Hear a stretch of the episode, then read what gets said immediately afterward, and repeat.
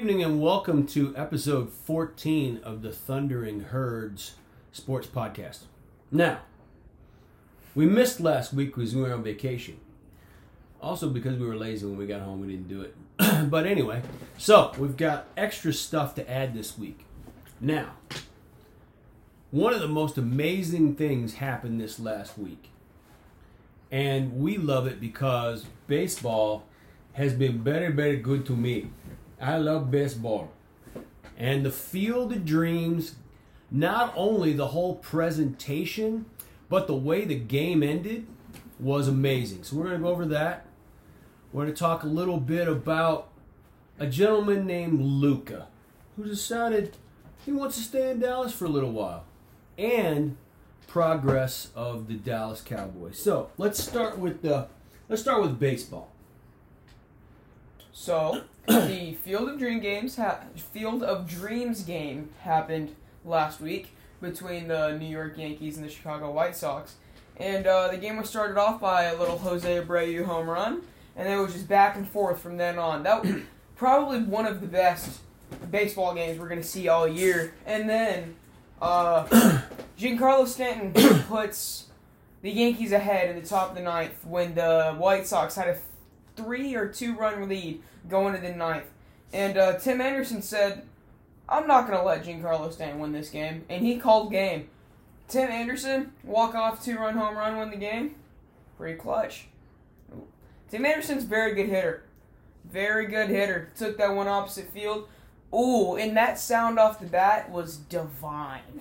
It was divine. That was such a good game. Blotty to blotty to blah blah blah blah blah. The game completely irrelevant. What I do you could- mean? It was probably one of the. It was probably the best game in the season so far. Okay, the game itself could have been played in any stadium, anywhere in the major leagues. But the fact it was the first major league game ever played in Iowa, Yeah, that's what I'm saying. the anniversary of the movie The Field of Dreams, and watching the players after Kevin Costner comes walking out of the cornfield and just stands there and you could tell he was full of emotion. I don't think he was acting. I think it really got him verklempt. He was teary-eyed and emotional. And when he turned around and those major league ball players walked out of the corn with those replica jerseys from 1919, Yankees and the White Sox, I got a little emotional. I actually watched it and I was like, holy crap, this is one of the coolest things I've ever seen. I hope this isn't a one and done. no, they're going back next year. I found out today. I hope that they do this every single year with two teams. I don't want to see the Seattle Mariners there. I don't want to see the Tampa Rays there because they don't have any history. I want to see Cardinals. I want to see Cubs. I want to see Dodgers and Giants. I want to see the historic teams of baseball that go all the way back to the beginning of the game playing one another in this particular venue mm-hmm. just because it was freaking amazing. It, it it exemplified everything I love about the game of baseball. And then the way it finished, it was a classic game because of where it was played in Mm. my opinion. The very next night or two nights later, some some kid for the Arizona Diamondbacks has his first start and Which throws a, a and throws a no hitter, which is amazing. Which means you never know what you're going to see in a ballpark any given night. Baseball gives. Baseball delivers, in my opinion, and always have. But for those true dyed in the wool, love baseball, grew up baseball, played baseball, love it as the greatest game on the planet. That that was amazing to me. I could not believe the presentation of that game. It was fantastic. yeah, I thought it was really cool. I just wish. Uh, I wish there weren't fences though. I wish it was just the cornfields. I think that would have been more fun. But uh, yeah, ball just goes back into the cornfields. Like if it went in there on the fly, it's a home run. If it bounces in, it's a it's a double. I think they should have done something like that. I think it would have been cooler. But uh, you said the next topic we're going to talk about is Luka Doncic, who just received a probably I think it's the biggest rookie extension in the history of basketball. Um, he does have a fifth year opt out, but signing such a big contract out of a rookie deal means he's probably not going to want to leave anytime soon. So I'm And very he- excited for him. And when he comes up, the only team, the team that's going to be able to sign him, re-sign him for the most money is us. So from here on out, we've we've got the negotiating tool of always being able to offer him the most money. Now what they have to do is this Nike exec that has come in to be the general manager, and Jason Kidd with his his credit, his chips on the wall, his cachet, everything that he's ever done in, in basketball. A lot of these guys know who he is and watched him play him when they were little kids. They have got to start bringing in pieces to surround Luka. Mm.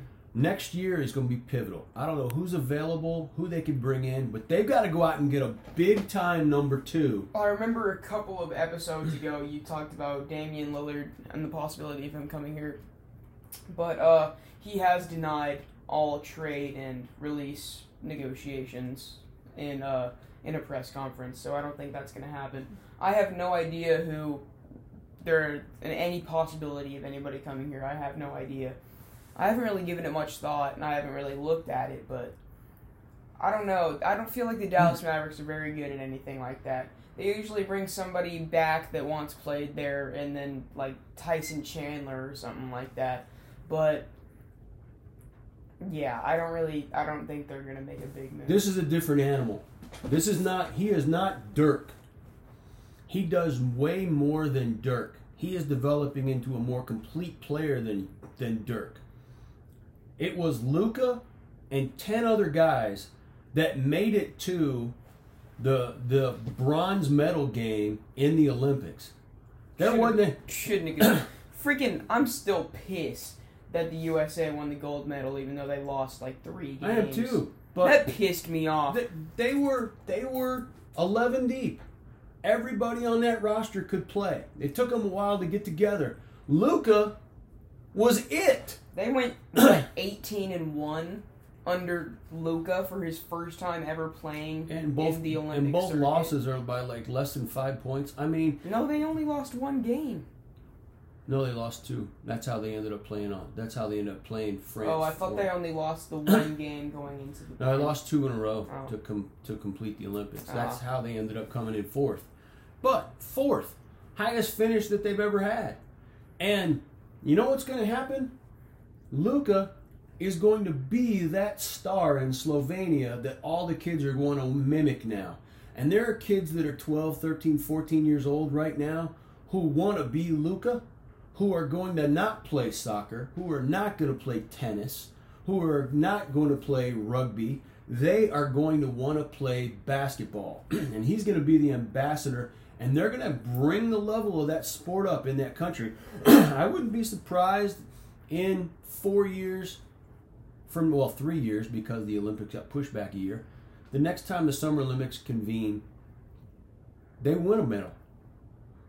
If Luka plays, I think they got you got a shot. So you look at what happened there. The international player is becoming a huger part of the NBA. Who do you want to play with? You want to play with Chris Paul? You want to play with Luka Doncic? If you're a free agent now, who do you want to play with? I don't know. I think Luka is going to be a huge draw. There's go- we're going to sign somebody not this year. We're pretty much reloading with what we had. We changed coaching staff and general manager. we might pick up a player or two here. We had a couple of little trades.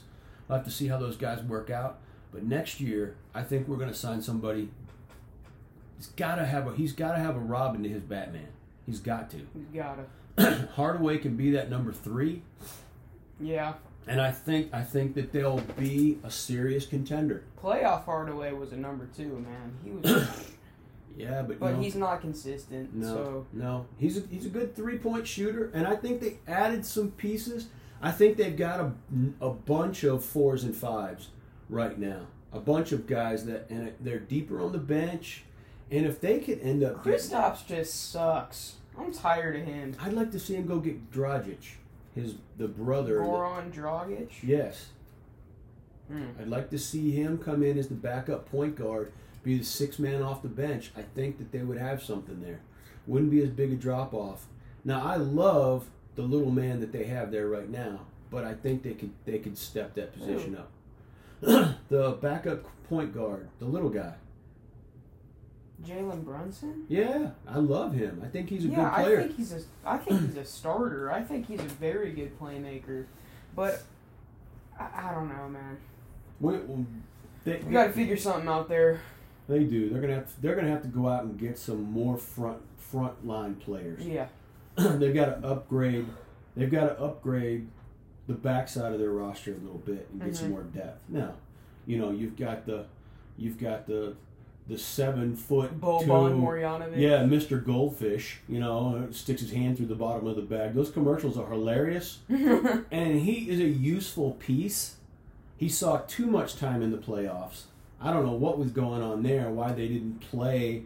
why they didn't play the the kid who Powell? tore his yeah Powell? Why didn't play Powell more with him being more athletic? I would have liked to seen him play. But anyway, I don't know. I thought Marjanovic played a very good defense in that series. I don't think his play had anything to do with it. He really clogged up the the paint. He, he made because that's where they were scoring.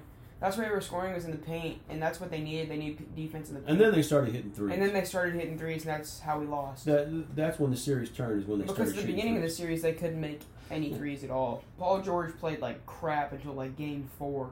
No, But you uh, know, okay, so I think the next topic you said is the Dallas Cowboys, who have lost their first two preseason games, but they've been competitive in both. they have. The thing about preseason is last year, I mean, maybe it might have been two years ago, when the Dolphins were really bad and the Browns were really bad. I'm pretty sure that they both went four and zero in preseason, and they lost. They probably won like a three combined games Oh, the, the regular the season. worst one in history. So I don't think the freaking preseason matters. No, no, no, no, no. so from from what I've seen out of the backup running back, because they haven't played, they haven't played Pollard barely at all. They play him for probably the first drive, and that's it.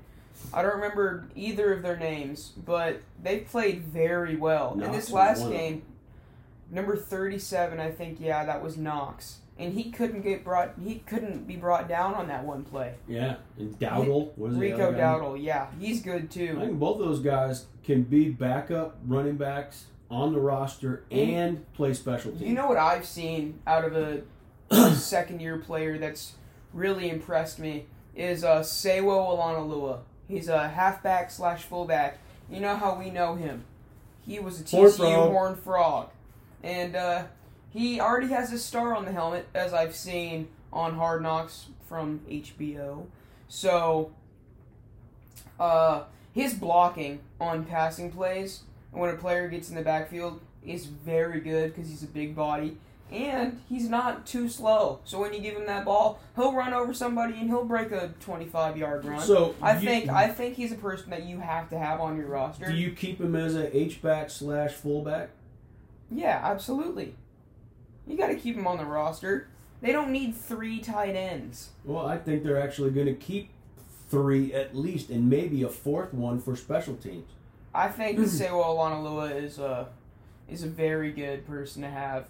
And then there was who's the corner number forty who's been playing really well the with kid from Oregon State, uh, Deshaun Wright. Is that his name? I think Some- something Wright. something like that. Um, we know him because his brother was on um Last that? chance you. Last Chance U, um in Yeah. the third season. yeah, I'm pretty came sure. from California. team from California. And uh, that's his brother. They both ended up going to Oregon State, and we ended up drafting him this year. I think his name is Nahshon Wright or something like that.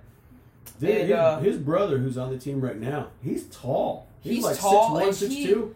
He has done nothing but clamp wide receivers from what I've seen. The only play that he got beat was when Claypool pushed him into the dirt for Yeah. that. like, you can't do off. anything about that. Of course, they're not going to call it. It's preseason. And then Claypool got hurt, which. Karma, you know? Hey, we've- We've only scored one touchdown in preseason, and it was a Ben DiNucci sighting. Ben DiNucci, One- man. One yard TD pass by DiNucci. Oh my god. I mean, are we tearing it up right now? Or what? Absolutely. I just like I love Micah Parsons. He's all over the field. If he has an opportunity at a tackle, I don't think I've seen him miss one. Yeah. and he's, like- he's like really other- funny on Hard Knocks.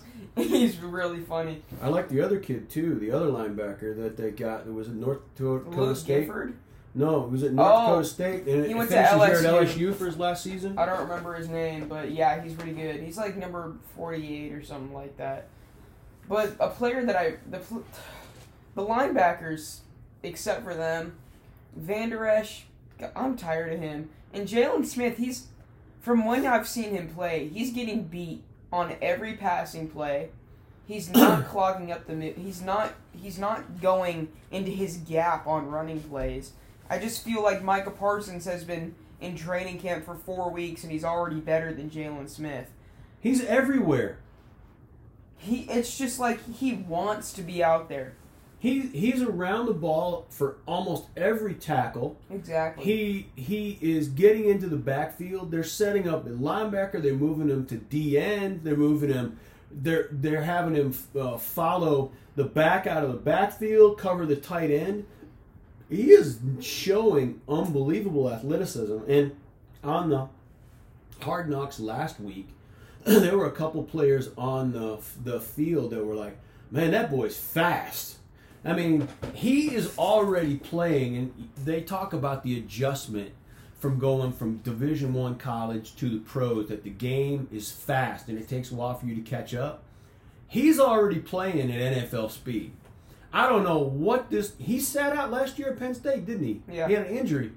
I don't know what this kid is doing, or or, or if he's just one of that that special breed who's just blessed by the gods I to be an NFL talent. But think he's, he's- amazing. it also has to do with the fact that I mean, he's happy to be here. He said he like more than anything wanted to be a cowboy. So I think the fact that he's excited to play here and he had he's craving football because he missed his senior year or the year that he had to sit out just means that he wants to play more and he wants to play harder so he I- I- I so he gets to play. I can't you know? wait to see when we've got Randy Gregory on one end, Demarcus Lawrence on the other end, and Parsons blitzing up the middle.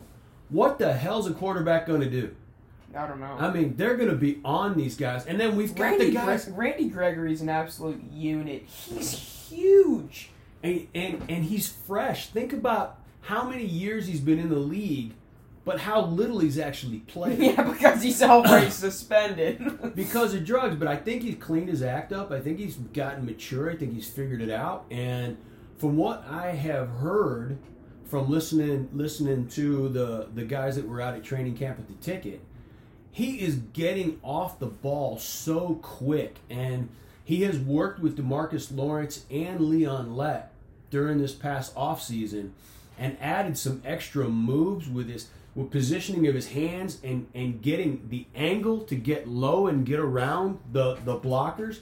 He is getting penetration. He is getting into that backfield and he's unblockable right now. And we haven't seen it yet because he hasn't played in the preseason game but they are talking about he is just exploded on the scene in training camp. I I want Keanu Neal to make a difference on this defense because I think he was all over the place the other he night was. He forced a fumble. He pretty sure he recovered it too. Um, but I need him and Damontae Kazee, I think his name is. The new players that we got from the Falcons, they're both safeties. I guess Keanu Neal became a linebacker because he's a little older, so he's not as fast. But I really need these new players to make a difference. Last year, I know that we changed defensive scheme and we never fully understood it throughout the entire season. We're not season. training camp we didn't have training camp. what were we supposed to do implement a really complex. The complex year defense? before, our defense was, I'm pretty sure it was like 10th or 11th or something like that. right And we had we had those players, the same hmm. players that we had last year, except for Byron Jones, who's a very good corner. But this year we have more players than we had last year, which were the same players as the year before when our defense was good, and we're back to the same defensive scheme as we were two years ago. So I believe that this defense is going to be at least where they were two years ago, if not better, because they have more players. So I I just I just want this defense to be as good as it was two years ago. It looked faster. It looked faster and more disciplined.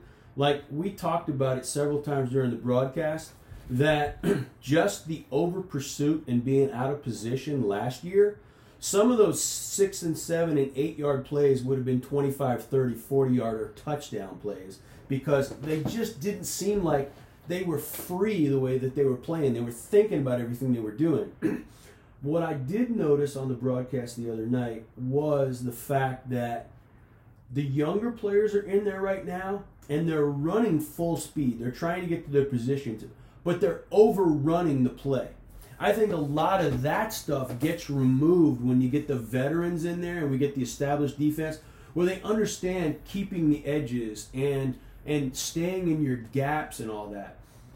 I'm wondering if this defense can end up being a top 12 to 15 defense in the league. If that happens, with the weapons that we have on offense, there's no reason why the Cowboys can't go 5 and 1 in this division. If they go 5 and 1 in this division, they're going to win 9 or 10 games.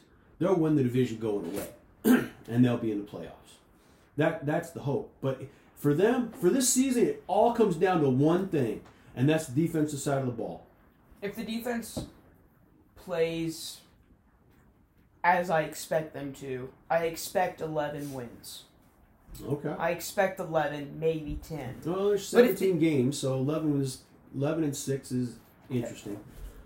But if the defense plays like they did three years ago when we went 13 and 3, pretty sure that was three, maybe four years ago, I expect maybe 12 wins.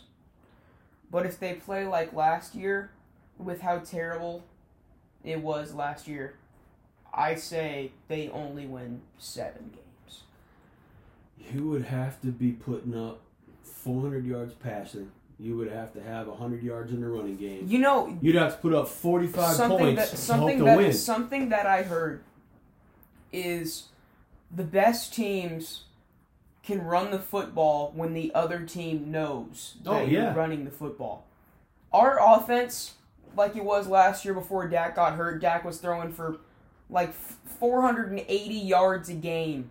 it was insane what he was doing. But that's not our offense. That's not a good team's offense. no, no, no. A good quarterback throws for 300 yards a game, but they also rush for 170 yards a game. when did we have success when when Dak was the rookie quarterback?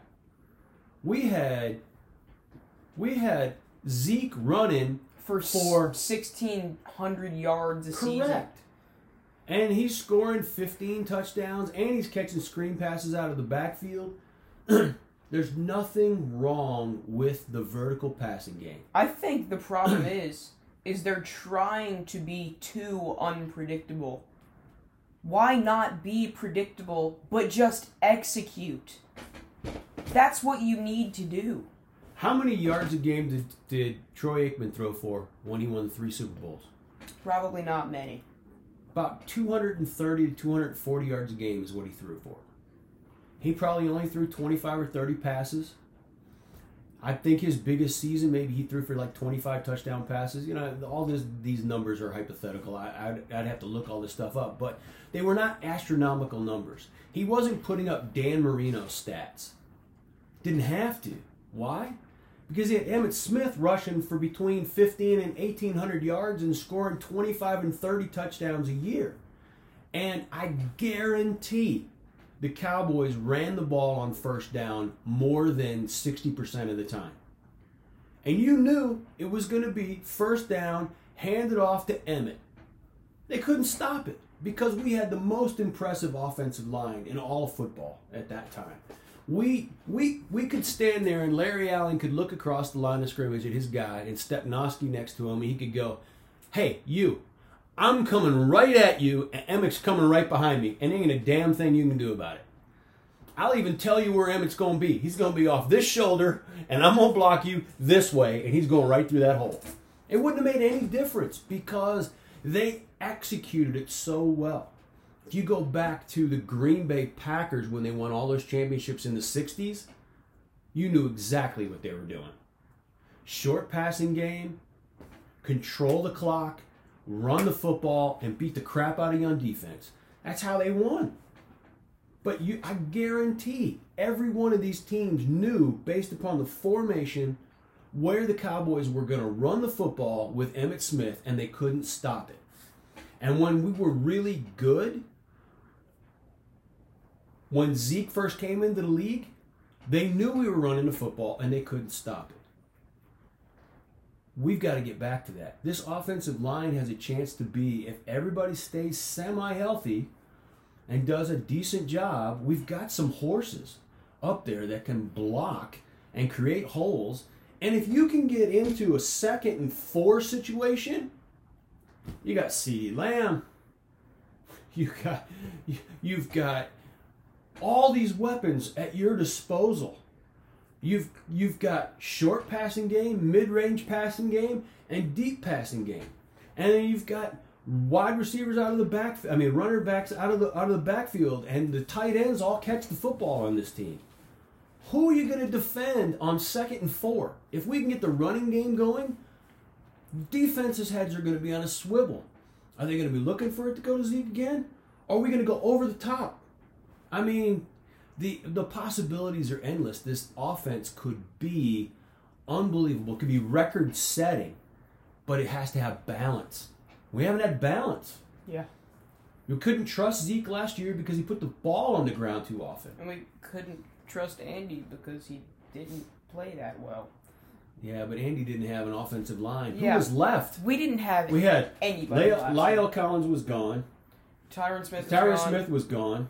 Travis Frederick retired. Yeah. Zack Martin hurt. The And only then- person we had the entire year was Connor Williams, and he sucks. And he got hurt too. no, Yeah, he did. He didn't play all 16 games. yes he did. He was the only one that played all 16 Yeah, games. we're on there then. So, uh, Oh, we had Steele. He did a great oh, job for he was probably the worst offensive lineman in the history of He, football. he was a screen door. He Absolutely. just He- pushed on him hey. and flung open. That's the quarterback. You wanna you wanna go sack him? okay, so this has been a long one. I think we got to end off at, end off episode 14 right here. Uh, we'll see you next week for episode 15 of the Thundering Herds podcast.